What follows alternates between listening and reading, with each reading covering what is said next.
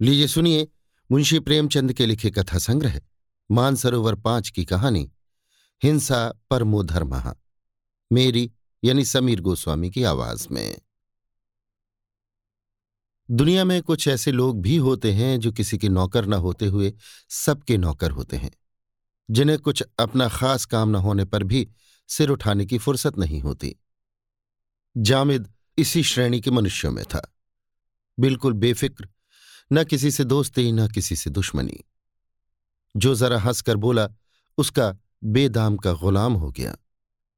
बेकाम का काम करने में उसे मज़ा आता था। गाँव में कोई बीमार पड़े, वो रोगी की सेवा शुश्रूषा के लिए हाजिर है। कहिए तो आधी रात को हकीम के घर चला जाए। किसी जड़ी बूटी की तलाश में मंजिलों की खाक छान आए। मुमकिन ना था कि किसी गरीब पर अत्याचार होते देखे और चुप रह जाए। फिर चाहे कोई उसे मार ही डाले, वो हिमायत करने से बाज ना आता था। ऐसे सैकड़ों ही मौके उसके सामने आ चुके थे। कांस्टेबलों से आए दिन उसकी छेड़छाड़ होती ही रहती थी, इसलिए लोग उसे बौड़म समझते थे।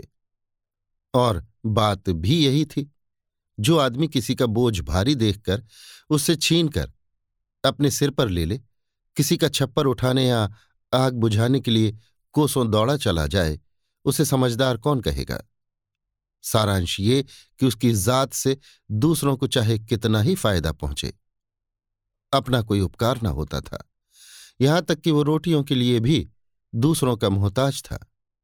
दीवाना तो वो था और उसका गम दूसरे खाते थे। आखिर जब लोगों ने बहुत धिक्कारा, क्यों अपना जीवन नष्ट कर रहे हो? तुम दूसरों के लिए मरते हो, कोई तुम्हारा भी पूछने वाला है? अगर एक दिन बीमार पड़ जाओ तो कोई चुल्लू भर पानी न दे। जब तक दूसरों की सेवा करते हो, लोग खैरात समझकर खाने को दे देते हैं। जिस दिन आ पड़ेगी, कोई सीधे मुँह बात भी न करेगा। तब जामिद की आँखें खुली। बर्तन भाड़ा कुछ था ही नहीं। एक दिन उठा और एक तरफ़ की राह ली। दो दिन के बाद एक शहर में जा पहुँचा। शहर बहुत बड़ा था, महल आसमान से बातें करने वाले। सड़कें चौड़ी और साफ़। बाज़ार गुलजार। मस्जिदों और मंदिरों की संख्या अगर मकानों से अधिक न थी तो कम भी नहीं। देहात में न तो कोई मस्जिद थी, न कोई मंदिर। मुसलमान लोग एक चबूतरे पर नमाज़ पढ़ लेते थे। हिंदू एक वृक्ष के नीचे पानी चढ़ा दिया करते थे। नगर में धर्म का ये महात्मा देखकर जामिद को बड़ा कुतूहल और आनंद हुआ। उसकी दृष्टि में मज़हब का जितना सम्मान था, उतना और किसी सांसारिक वस्तु का नहीं। वो सोचने लगा, ये लोग कितने ईमान के पक्के, कितने सत्यवादी हैं। इनमें कितनी दया, कितना विवेक, कितनी सहानुभूति होगी। तभी तो खुदा ने इन्हें इतना माना है। वो हर आने जाने वाले को श्रद्धा की दृष्टि से देखता और उसके सामने विनय से सिर झुकाता था। यहाँ के सभी प्राणियों से देवता तुल्य मालूम होते थे। घूमते घूमते साँझ हो गई। वो थक कर एक मंदिर के चबूतरे पर जा बैठा। मंदिर बहुत बड़ा था। ऊपर सुनहला कलश चमक रहा था। जगमोहन पर संगमरमर के चौके जड़े हुए थे, मगर आँगन में जगह जगह गोबर और कूड़ा पड़ा था। जामिद को गंदगी से चिढ़ थी। देवालय की ये दशा देखकर उसे न रहा गया। इधर उधर निगाह दौड़ाई कि कहीं झाड़ू मिल जाए तो साफ़ कर दूँ। पर झाड़ू कहीं नज़र न आई। विवश होकर उसने अपने दामन से चबूतरे को साफ़ करना शुरू कर दिया। जरा देर में भक्तों का जमाव होने लगा। उन्होंने जामिद को चबूतरा साफ़ करते देखा तो आपस में बातें करने लगे। है तो मुसलमान। मेहतर होगा। नहीं, मेहतर अपने दामन से सफ़ाई नहीं करता। कोई पागल मालूम होता है। उधर का भेदिया ना हो? नहीं, चेहरे से तो बड़ा गरीब मालूम होता है। हसन निजामी का कोई मुरीद होगा? अजी गोबर के लालच से सफ़ाई कर रहा है। कोई भटियारा होगा? जामिद से गोबर न ले जाना बे, समझा? कहाँ रहता है? परदेसी मुसाफिर हूँ साहब, मुझे गोबर लेकर क्या करना है? ठाकुर जी का मंदिर देखा तो आकर बैठ गया। कूड़ा पड़ा हुआ था। मैंने सोचा धर्मात्मा लोग आते होंगे, सफ़ाई करने लगा। तुम तो मुसलमान हो ना? ठाकुर जी तो सबके ठाकुर जी हैं। क्या हिंदू, क्या मुसलमान। तुम ठाकुर जी को मानते हो? ठाकुर जी को कौन न मानेगा साहब? जिसने पैदा किया उसे न मानूँगा तो किसे मानूँगा? भक्तों में सलाह होने लगी। देहाती है। फांस लेना चाहिए, जाने ना पाए। जामिद फांस लिया गया। उसका आदर सत्कार होने लगा। एक हवादार मकान रहने को मिला। दोनों वक्त उत्तम पदार्थ खाने को मिलने लगे। दो चार आदमी हरदम उसे घेरे रहते। जामिद को भजन खूब याद थे। गला भी अच्छा था। वो रोज मंदिर में जाकर कीर्तन करता। भक्ति के साथ स्वर लालित्य भी हो तो फिर क्या पूछना? लोगों पर उसके कीर्तन का बड़ा असर पड़ता। कितने ही लोग संगीत के लोभ से ही मंदिर में आने लगे। सबको विश्वास हो गया कि भगवान ने ये शिकार चुनकर भेजा है। एक दिन मंदिर में बहुत से आदमी जमा हुए। आँगन में फर्श बिछाया गया। जामिद का सिर मुड़ा दिया गया। नए कपड़े पहनाए गए, हवन हुआ। जामिद के हाथों से मिठाई बंटवाई गई। वो अपने आश्रयदाताओं की उदारता और धर्मनिष्ठा का और भी कायल हो गया। ये लोग कितने सज्जन हैं। मुझ जैसे फटे हाल परदेसी की इतनी खातिर। इसी को सच्चा धर्म कहते हैं। जामिद को जीवन में कभी इतना सम्मान न मिला था। यहाँ वही सैलानी युवक, जिसे लोग बौड़म कहते थे भक्तों का सिरमौर बना हुआ था। सैकड़ों ही आदमी केवल इसके दर्शनों को आते थे। उसकी प्रकांड विद्वता की कितनी ही कथाएँ प्रचलित हो गईं। पत्रों में ये समाचार निकला कि एक बड़े आलिम मौलवी साहब की शुद्धि हुई है। सीधा सादा जामिद इस सम्मान का रहस्य कुछ न समझता था। ऐसे धर्मपरायण सहृदय प्राणियों के लिए वो क्या कुछ न करता। वो नित्य पूजा करता, भजन गाता। उसके लिए ये कोई नई बात न थी। अपने गाँव में भी वो बराबर सत्यनारायण की कथा में बैठा करता था, भजन कीर्तन किया करता था। अंतर यही था कि देहात में उसकी कदर न थी। यहाँ सब उसके भक्त थे। एक दिन जामित कई भक्तों के साथ बैठा हुआ कोई पुराण पढ़ रहा था तो क्या देखता है कि सामने सड़क पर एक बलिष्ठ युवक माथे पर तिलक लगाए जनेऊ पहने एक बूढ़े दुर्बल मनुष्य को मार रहा है। बुढ़ा रोता है, गिड़गिड़ाता है और पैरों पड़ पड़ के कहता है कि, महाराज, मेरा कसूर माफ़ करो। किंतु तिलकधारी युवक को उस पर जरा भी दया नहीं आती। जामित का रक्त खौल उठा। ऐसे दृश्य देखकर वो शांत न बैठ सकता था। तुरंत कूदकर बाहर निकला और युवक के सामने आकर बोला, इस बुढ़े को क्यों मारते हो भाई? तुम्हें इस पर जरा भी दया नहीं आती? युवक मैं मारते मारते इसकी हड्डियाँ तोड़ दूँगा।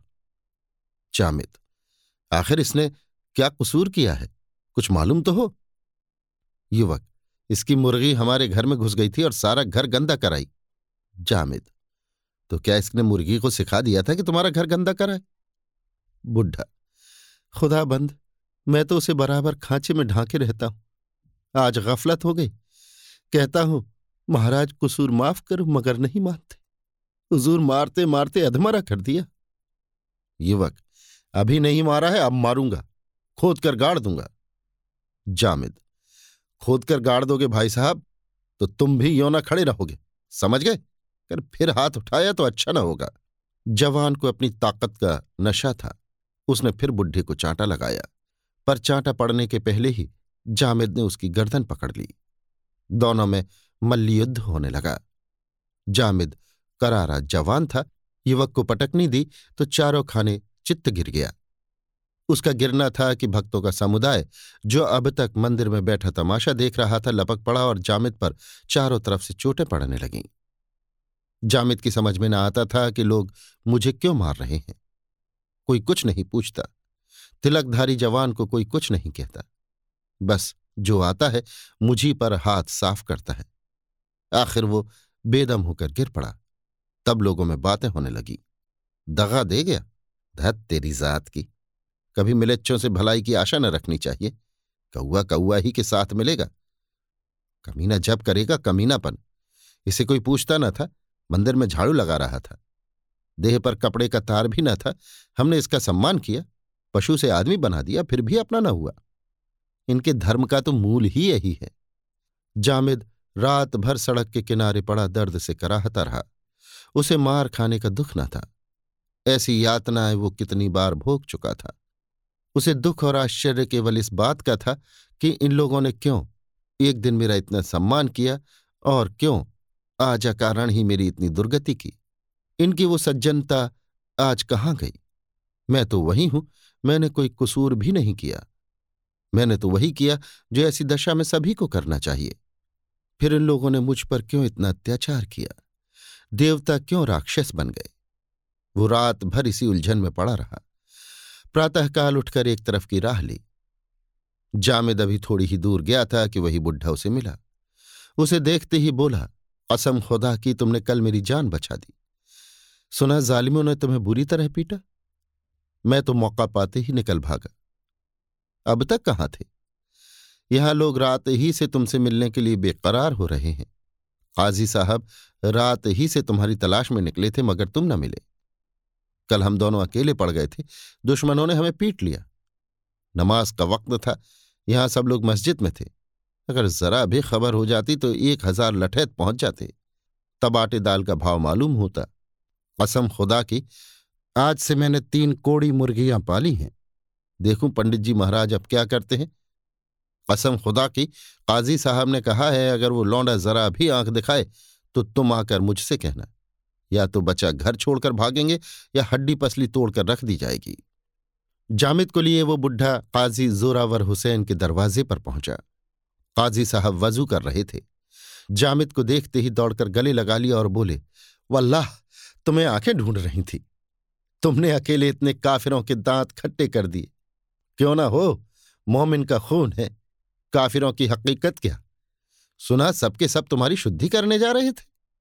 मगर तुमने उनके सारे मंसूबे पलट दिए। इस्लाम को ऐसे ही खादमियों की ज़रूरत है। तुम जैसे दीनदारों से इस्लाम का नाम रोशन है। गलती यही हुई कि तुमने एक महीने भर तक सब्र नहीं किया। शादी हो जाने देते तब मज़ा आता। एक नाजरीन साथ लाते और दौलत मुफ़्त। वल्लाह, तुमने उजलत कर दी। दिन भर भक्तों का तांता लगा रहा। जामिद को एक नज़र देखने का सबको शौक था। सभी उसकी हिम्मत, ज़ोर और मजहबी जोश की प्रशंसा करते थे। पहर रात बीत चुकी थी। मुसाफिरों की आमदरफ्त कम हो चली थी। जामिद ने काजी साहब से धर्म ग्रंथ पढ़ना शुरू किया था। उन्होंने उसके लिए अपने बगल का कमरा खाली कर दिया था। वो काजी साहब से सबक लेकर आया और सोने जा रहा था कि सहसा उसे दरवाजे पर एक तांगे के रुकने की आवाज़ सुनाई दी। काजी साहब के मुरीद अक्सर आया करते थे। जामिद ने सोचा कोई मुरीद आया होगा। नीचे आया तो देखा, एक स्त्री तांगे से उतरकर बरामदे में खड़ी है और तांगे वाला उसका असबाब उतार रहा है। महिला ने मकान को इधर उधर देखकर कहा, नहीं जी, मुझे अच्छी तरह ख्याल है, ये उनका मकान नहीं है, शायद तुम भूल गए हो। तांगे वाला, हुजूर तो मानती ही नहीं। कह दिया कि बाबू साहब ने मकान तब्दील कर दिया है, ऊपर चलिए। स्त्री ने कुछ झिझकते हुए कहा, बुलाते क्यों नहीं? आवाज़ दो, तांगे वाला। ओ साहब, आवाज़ क्या दूँ? जब जानता हूँ कि साहब का मकान यही है तो नाहक चिल्लाने से क्या फ़ायदा? बेचारे आराम कर रहे होंगे। आराम में खलल पड़ेगा। आप निशा खातिर रहिए। चलिए, ऊपर चलिए। औरत ऊपर चली। पीछे पीछे तांगे वाला असबाब लिए हुए चला। जामिद गुमसुम नीचे खड़ा था। ये रहस्य उसकी समझ में न आया। तांगे वाले की आवाज़ सुनते ही काजी साहब छत पर निकल आए और एक औरत को आते देख कमरे की खिड़कियाँ चारों तरफ़ से बंद करके खूंटी पर लटकती तलवार उतार ली और दरवाजे पर आकर खड़े हो गए। औरत ने जीना तय करके ज्यों ही छत पर पैर रखा कि काजी साहब को देखकर झिझकी। वो तुरंत पीछे की तरफ़ मुड़ना चाहती थी कि काजी साहब ने लपक कर उसका हाथ पकड़ लिया और अपने कमरे में घसीट लाए। इसी बीच में जामिद और तांगे वाला, ये दोनों भी ऊपर आ गए। जामिद ये दृश्य देखकर विस्मित हो गया था। ये रहस्य और भी रहस्यमय हो गया था। ये विद्या का सागर, ये न्याय का भंडार, ये नीति, धर्म और दर्शन का आगार, इस समय एक अपरिचित महिला के ऊपर ये घोर अत्याचार कर रहा है। तांगे वाले के साथ वो भी काजी साहब के कमरे में चला गया। काजी साहब तो स्त्री के दोनों हाथ पकड़े हुए थे। तांगे वाले ने दरवाज़ा बंद कर दिया। महिला ने तांगे वाले की ओर खून भरी आँखों से देखकर कहा, तू मुझे यहाँ क्यों लाया? काजी साहब ने तलवार चमकाकर कहा, पहले आराम से बैठ जाओ, सब कुछ मालूम हो जाएगा। औरत, तुम तो मुझे कोई मौलवी मालूम होते हो। क्या तुम्हें खुदा ने यही सिखाया है कि पराई बहु बेटियों को ज़बरदस्ती घर में बंद करके उनकी आबरू बिगाड़ो? काजी हाँ, खुदा का यही हुक्म है कि काफिरों को जिस तरह मुमकिन हो, इस्लाम के रास्ते पर लाया जाए। अगर खुशी से ना आए तो जब्र से। औरत, इसी तरह कोई अगर तुम्हारी बहु बेटी पकड़कर बेआबरू करे तो? काजी, हो ही रहा है। जैसा तुम हमारे साथ करोगे, वैसा ही हम तुम्हारे साथ करेंगे। फिर हम तो बेआबरू नहीं करते, सिर्फ़ अपने मज़हब में शामिल करते हैं। इस्लाम कबूल करने से आबरू बढ़ती है, घटती नहीं। हिंदू कौम ने तो हमें मिटा देने का बीड़ा उठाया है। वो इस मुल्क से हमारा निशान मिटा देना चाहती है। धोखे से, लालच से, जब्र से मुसलमानों को बेदीन बनाया जा रहा है। तो क्या मुसलमान बैठे मुँह ताकेंगे? औरत, हिंदू कभी ऐसा अत्याचार नहीं कर सकता। संभव है तुम लोगों की शरारतों से तंग आकर नीचे दर्जे के लोग इस तरह बदला लेने लगे हों। मगर अब भी कोई सच्चा हिंदू इसे पसंद नहीं करता। काजी साहब ने कुछ सोचकर कहा, बेशक, पहले इस तरह की शरारतें मुसलमान शौहदे किया करते थे, मगर शरीफ लोग इन हरकतों को बुरा समझते थे और अपने इम्कान भर रोकने की कोशिश करते थे। तालीम और तहजीब की तरक्की के साथ कुछ दिनों में ये गुंडापन ज़रूर गायब हो जाता। मगर अब तो सारी हिंदू कौम हमें निगलने के लिए तैयार बैठी हुई है। फिर हमारे लिए और रास्ता ही कौन सा है? हम कमज़ोर हैं, इसलिए हमें मजबूर होकर अपने को कायम रखने के लिए दगा से काम लेना पड़ता है। मगर तुम इतना घबराती क्यों हो? तुम्हें यहाँ किसी बात की तकलीफ़ ना होगी। इस्लाम औरतों के हक का जितना लिहाज करता है, उतना और कोई मज़हब नहीं करता। और मुसलमान मर्द तो अपनी औरत पर जान देता है। मेरे ये नौजवान दोस्त जामिद तुम्हारे सामने खड़े हैं। इन्हीं के साथ तुम्हारा निकाह कर दिया जाएगा। बस। आराम से ज़िंदगी के दिन बसर करना। औरत, मैं तुम्हें और तुम्हारे धर्म को घृणित समझती हूँ। तुम कुत्ते हो, इसके सिवा तुम्हारे लिए कोई दूसरा नाम नहीं। खैरियत इसी में है कि मुझे जाने दो, नहीं तो मैं अभी शोर मचा दूँगी और तुम्हारा सारा मौलवी पन निकल जाएगा। काजी, अगर तुमने जबान खोली तो तुम्हें जान से हाथ धोना पड़ेगा। बस इतना समझ लो। औरत आबरू के सामने जान की कोई हकीकत नहीं। तुम मेरी जान ले सकते हो, मगर आबरू नहीं ले सकते। पाजी, क्यों ना हक जिद करती हो? औरत ने दरवाजे के पास जाकर कहा, मैं कहती हूँ, दरवाज़ा खोल दो। जामेद अब तक चुपचाप खड़ा था। ज्यों स्त्री दरवाजे की तरफ़ चली और काजी साहब ने उसका हाथ पकड़कर खींचा, जामिद ने तुरंत दरवाज़ा खोल दिया और काजी साहब से बोला, इन्हें छोड़ दीजिए। काजी क्या बकता है? जामिद, कुछ नहीं, खैरियत इसी में है कि इन्हें छोड़ दीजिए। लेकिन जब काजी साहब ने उस महिला का हाथ न छोड़ा और तांगे वाला भी उसे पकड़ने के लिए बढ़ा तो जामिद ने एक धक्का देकर काजी साहब को धकेल दिया और उस स्त्री का हाथ पकड़े हुए कमरे से बाहर निकल गया। तांगे वाला पीछे लपका, मगर जामिद ने उसे इतने ज़ोर से धक्का दिया कि वो औंधे मुँह जा गिरा। एक क्षण में जामिद और स्त्री दोनों सड़क पर थे।